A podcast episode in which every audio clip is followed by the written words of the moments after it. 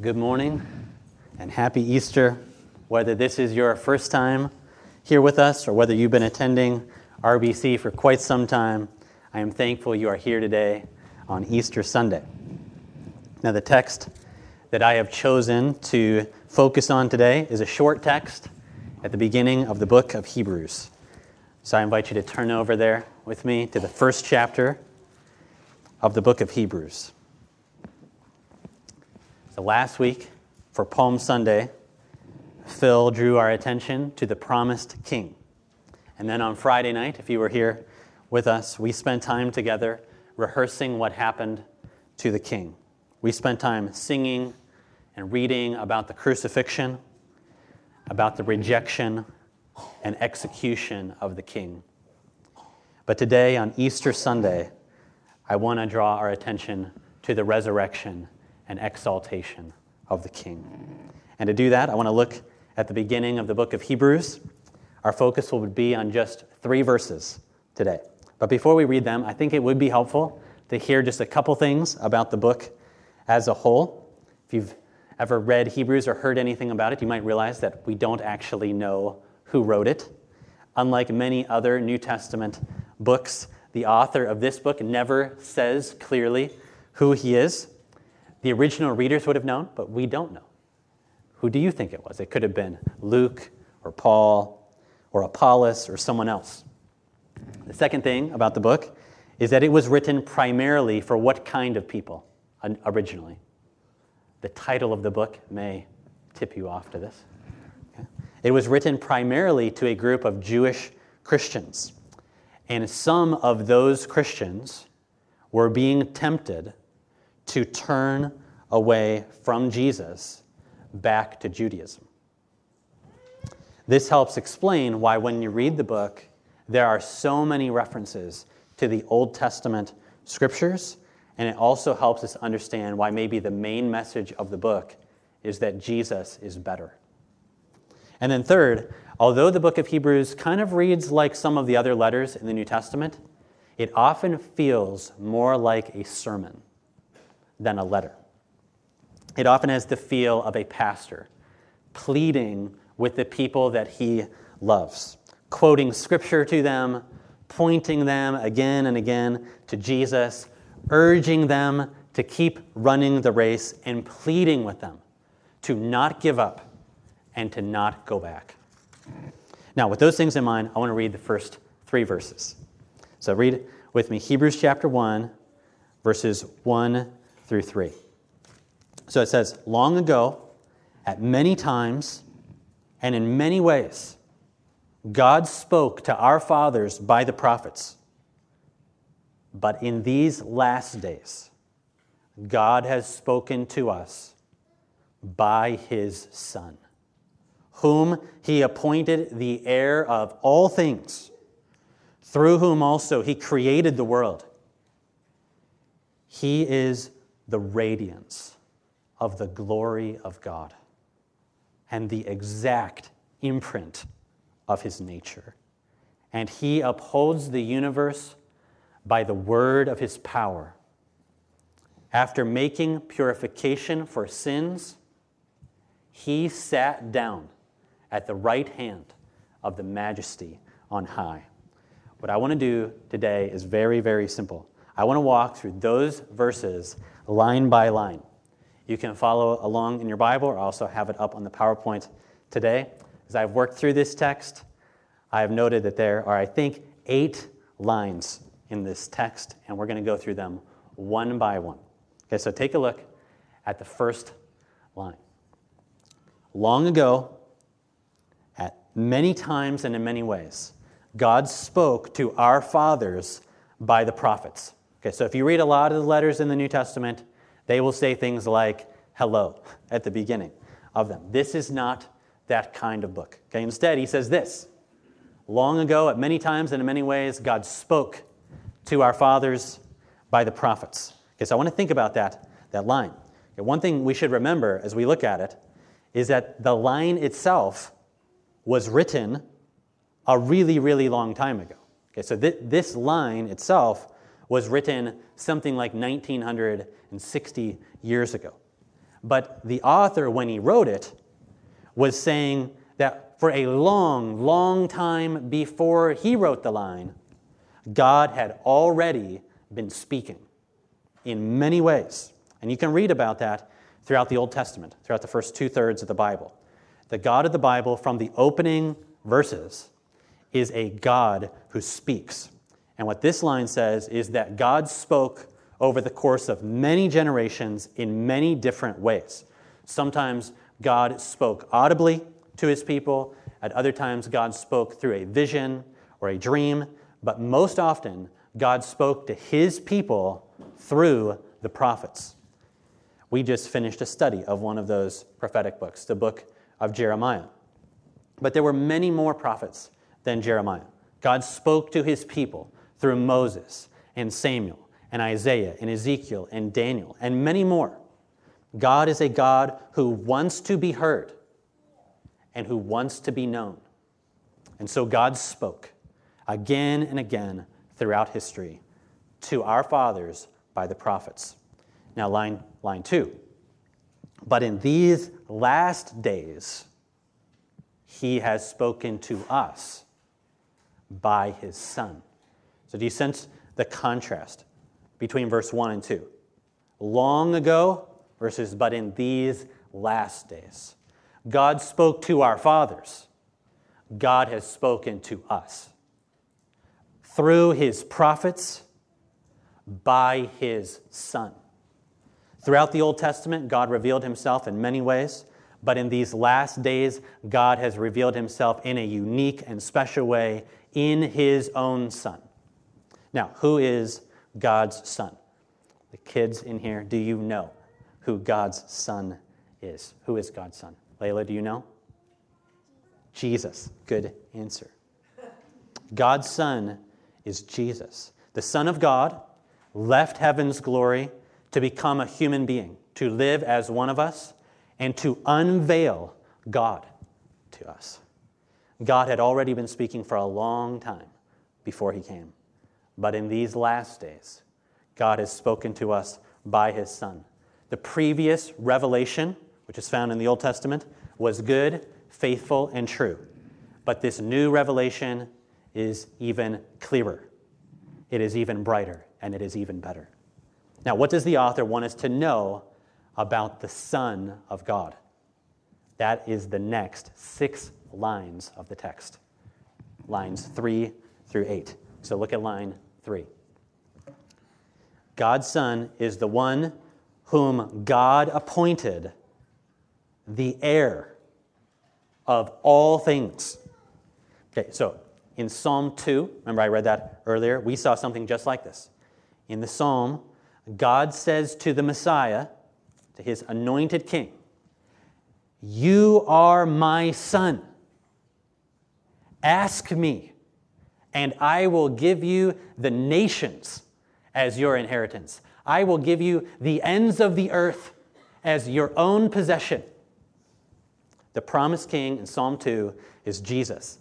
Jesus is the one who will inherit everything. It will all belong to him. In other words, there is not one thing in this universe, not one thing that you own, over which Jesus can't say, "That is mine," or "That will be mine." Jesus is Lord over all, and he is the heir of all. Line four. This is also in verse two. Through whom also God created the world. Not only is Jesus the heir of everything, he is the one who created all things. Or more specifically, the text would say, God the Father created the world through the work of his own Son. Now, at this point, for those of us who are familiar with the Bible, we might start to think, you know, that sounds a lot like the beginning of another book in the New Testament that is maybe even more familiar than the book of Hebrews, and that is the Gospel of John. Maybe you remember hearing words like this from John's Gospel. In the beginning was the Word, which is a way to talk about Jesus. And the Word was with God, and the Word was God. He was in the beginning with God. All things were made through him, and without him there was not anything made that was made. In other words, Jesus is responsible for all that is here, including us. Without him, nothing would be here that is here. Line five, he is the radiance of the glory of God and the exact imprint of God's nature. What does that mean? What is he claiming? He's saying Jesus is the visible demonstration of all that God is. Jesus is the exact representation of God's being. This is like what Jesus claimed about himself in John chapter fourteen. When one of his disciples, Philip, is like, just, Jesus, can't you just show us the Father? We'd be happy if you just did that. And Jesus says, have I been with you so long and you ask me a question like that? Whoever has seen me has seen the Father. The invisible God became visible in Jesus. The Word became flesh and made his home among us. And we saw his glory, glory as of the only Son from the Father, full of grace and truth. When you look at Jesus and how he lived, if we could have beheld him in his life on earth, or when we look at him through the Scriptures, we are seeing God in human flesh. When we hear Jesus speak, we are hearing God speaking. Jesus is a man, but he is more than a man. He is God in human flesh. The Son radiates God's own glory and expresses the very character of God. Now, line six, verse three. And he upholds the universe by the word of his power. Not only did Jesus create everything, he actively sustains everything. God did not just create the world and then let it go. Jesus actively sustains this universe. It is only through his powerful word that this world is held together. If Jesus stopped sustaining everything, the whole world would fall apart. Our very existence, and the existence of even those who don't like Jesus, is entirely dependent on him continuing to hold us together. Paul says something very similar in Colossians chapter one. He says, by Jesus, all things were created in heaven and on earth, visible, invisible, whether we're talking about thrones or dominions or rulers or authorities. All things were created by Jesus and for Jesus, and Jesus is before all things, and in Jesus, all things hold together. If Jesus stopped making us live, we would be dead. If he stopped sustaining this world, it would fall apart. Jesus upholds the entire universe by his powerful word. Now, line seven. After making purification for sins. Now, you might think that's only half a line, okay? But I divided it because I really like this line, and we need to think about it, okay? So line seven and eight go together. What does this mean? After making purification for sins. What is a sin, or what are sins? To sin in the Bible is to break God's law. It is to fail to love God most of all. It is to fail to love our neighbors as we ought. It is to do what we know we shouldn't. It is to not do what we know we should. And what is clear in the Bible is that none of us has been what God wants us to be. And even if you don't care about God, you would probably admit you haven't even been what you know you should be. God wants us to be honest, and we know we should be. And yet we often lie or deceive. God wants us to show kindness, and we know we should. And even so, there are many times when we have it within our means to show kindness, and we don't. We often withhold mercy. God wants to have the first place in our hearts, and yet we often seek our own desires or dreams over him. And there are countless other ways in which we sin against God and against others. Sin in the Bible always leads to death and judgment. That's true from the Garden of Eden on through the story of Scripture. One well-known text about this is from Romans. It says, "For the wages of sin is death." But in this text in Hebrews, you actually notice the focus is on another consequence of sin. Not so much about death, but rather that sin stains us. Sin makes us dirty before God. Sin makes us unclean before a holy God. I mean, think about the line, the picture in the line. After making purification for sins, or other translations say, when he had cleansed us or purged us from our sins. This is one way to understand the human problem in the Bible. God is a holy God, undefiled, separate from sin, and we are not. So how can any human being dwell in the presence of a God like that? We need something to wash us from our guilty stains, something to cleanse us. And the problem in the Bible is that we don't have it. There is no soap strong enough to take these kinds of stains away. We cannot undo what we have already done. And that is why the line is so important. It's because it points us to the hope that our sins can be cleansed, to the hope that our stains could be washed away. That's why it says, after making purification for sins. But the line shows us that the hope of cleansing is found not within. It's found in someone else, in someone better than us. It's found only in Jesus, the Son of God. He's the one and only person who could take away all our guilty stains. But how did he do that? If you read the book of Hebrews, it answers that question again and again. Jesus did it by offering one sacrifice for sin. Throughout the Old Testament, God made a way for his people's sins to be cleansed. They could be cleansed through the blood of innocent animals. Since our sins deserve death, God made a way for his people to be spared. They could be spared by the death of a substitute sacrificial animal.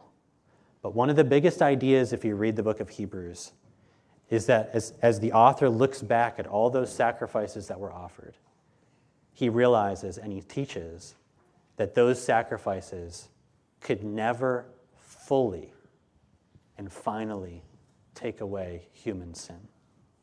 That is why they had to be offered again and again and again. But Jesus offered a better sacrifice. What was it?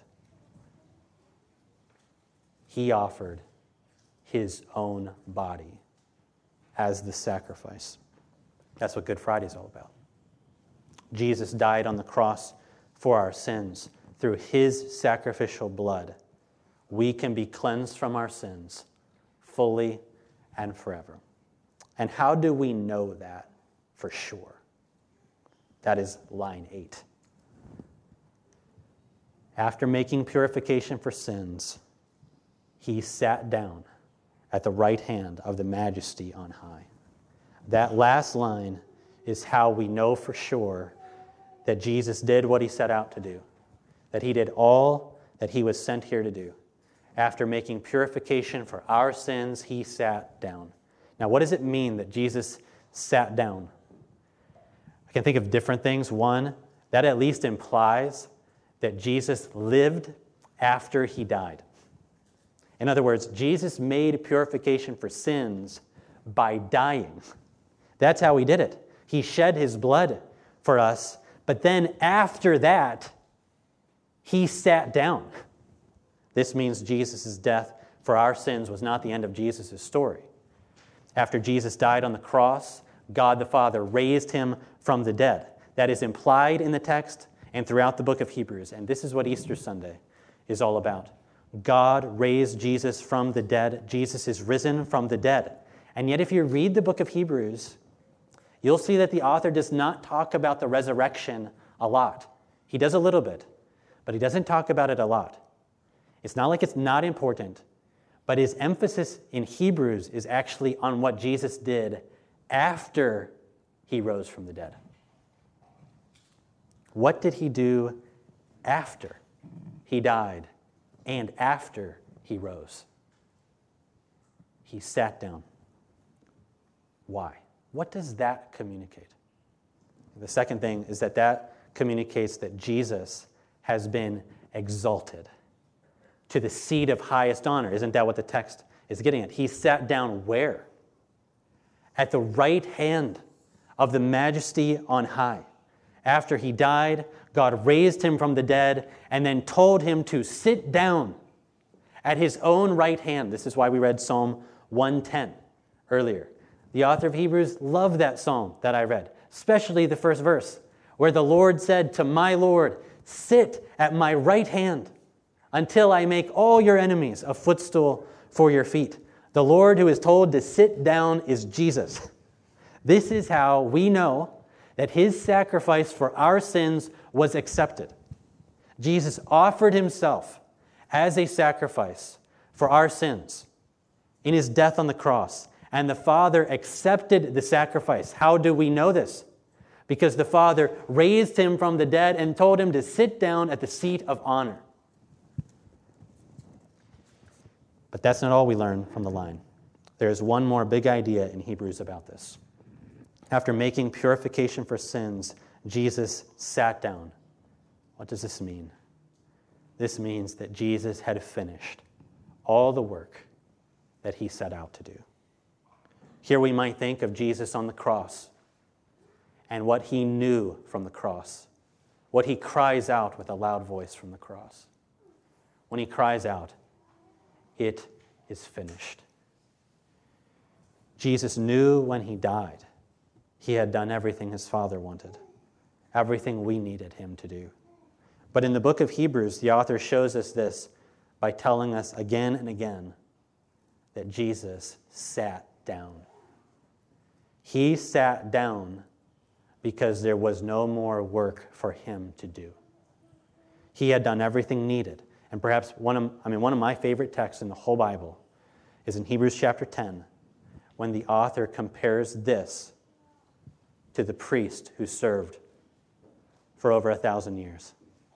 He said, every priest, every Jewish priest, stands daily at his service, never sitting down, offering repeatedly the same sacrifices, which can never take away sins. But when Christ offered for all time a single sacrifice for sins, he sat down at the right hand of God. Jesus' work is finished. He has done everything we needed him to do.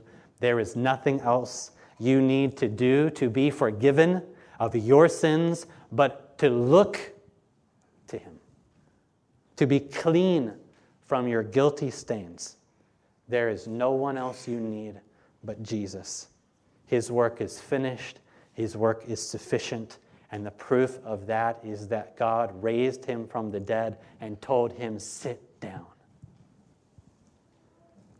In light of what I hope has been a very simple, very clear sermon today, I have two very simple words of application for you.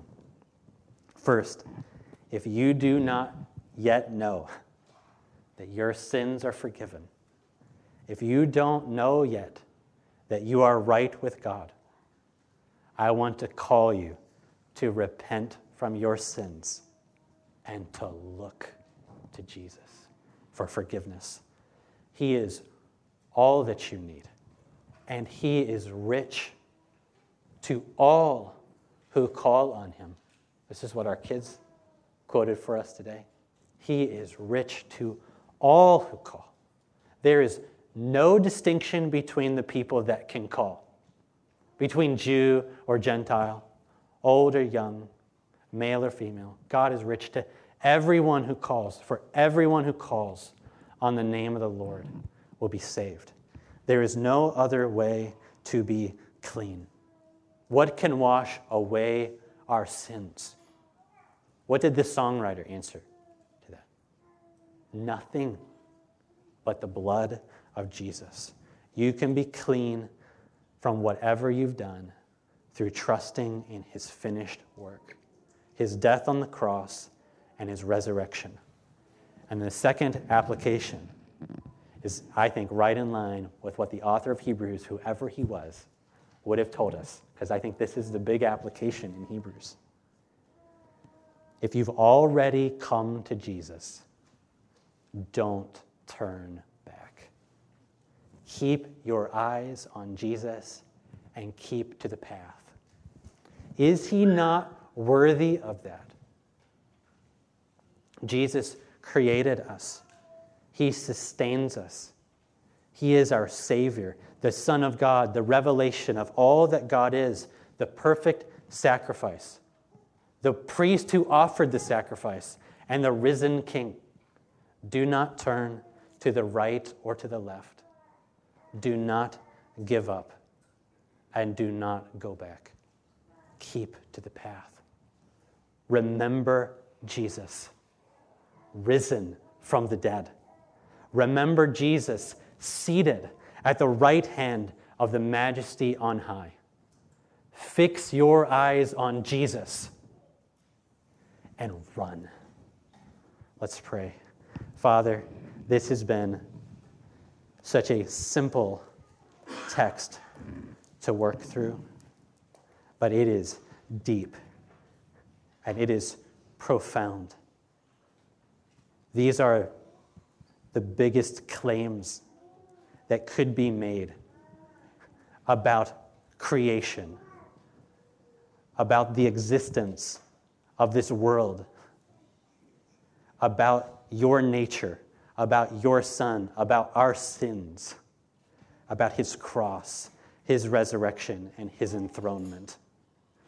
Lord, would you, by your Holy Spirit, clarify anything that was unclear and drive these words deep into our hearts, that we may all look to Jesus and live. Lord, I thank you for every person who came out here this morning. I pray that we have all seen Jesus today. And let us behold him now in this table. We pray this in his name. Amen.